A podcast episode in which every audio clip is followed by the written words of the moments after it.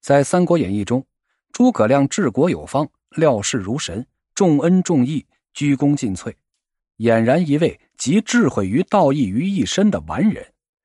但小说呀，毕竟有太多虚构成分。鲁迅呢，就曾有“壮诸葛亮之智而近于妖”的评论。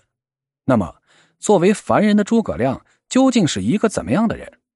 让我们隐去他的神话光环，还原一个历史上。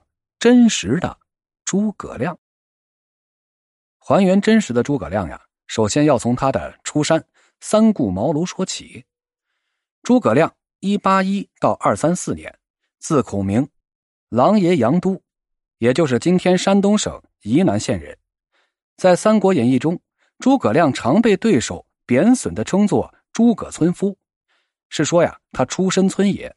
然而呢，事实可并非如此。诸葛亮出身官宦世家，是汉代司隶校尉诸葛丰的后裔。他的父亲诸葛圭做过泰山郡丞，叔父诸葛玄是东汉末年的豫章太守。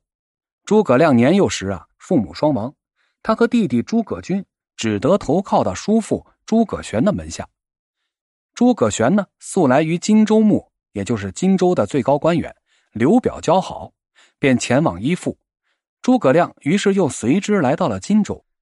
诸葛玄死后，诸葛亮躬耕于南阳，过着与世无争的闲适生活。他志向不凡，常自比古时的名相管仲、乐毅，在荆州一带的文人中啊是小有名气。当时呢，刘备屯驻在新野，由于事业的坎坷不顺，刘备就很想找一位能为自己谋划方略的贤士。谋士徐庶啊。便向他推荐了诸葛亮，刘备立即是亲自前往请教，于是就上演了古今君臣之遇的经典故事——三顾茅庐。根据《三国演义》啊，刘备是先后三次拜访诸葛亮，前两次呢都无功而返，却从多个侧面呀了解了诸葛亮的才能。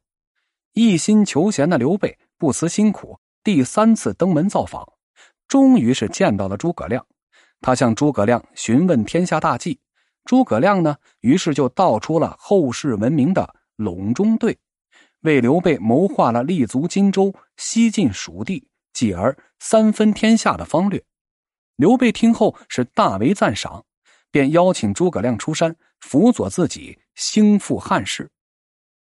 这小说中啊，三顾茅庐被浓墨重彩的渲染，但正史的《三国志》。对这一段的记载呀，却只有五个字：“凡三往，乃见。”这里的“三”呢，不一定是指三次啊，而可能啊是多次的指代词。咱们呢，只能确定历史上刘备曾多次造访了诸葛亮。其实啊，史家如此简单的描述，可见其中啊，并没有什么值得一写的曲折的情节。在魏晋时期，文人崇尚隐居和清谈。推脱出世啊，是一种风尚，并不见得呀是故意的矜持，因而真实的三顾茅庐啊，只是那个时代平常的一种访求罢了。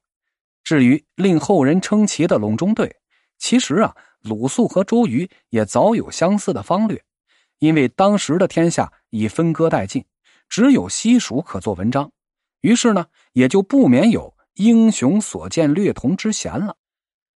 三顾茅庐被后人呢渲染成了一个传奇的故事，可能是因为诸葛亮成功的出世经历和卓越的名声，使其成了后代文人眼中理想的形象。学而优则仕，文人们都渴望有明君的知遇，而高姿态的出世又是一种无比的荣耀，所以三顾茅庐实为千古文人心中的一个梦想。《三国演义》中。诸葛亮的出山呢，是时势的转折点。自此，三国的历史几乎成为神机妙算的诸葛亮的个人表演。舌战群儒，草船借箭，借东风，赤壁之战呢，俨然就成为了诸葛亮的一副棋盘。智取南郡，三气周瑜，更使刘备得以稳固后方，进兵西蜀。然而，真实的情况呀，显然不像小说中描述的那么传奇，甚至可以说呀。两者相差甚远。在最初的岁月中，真实的诸葛亮只是一个刚刚出道的谋士，不仅没有在赤壁之中叱咤风云，而且就根本没机会参与刘备的军务。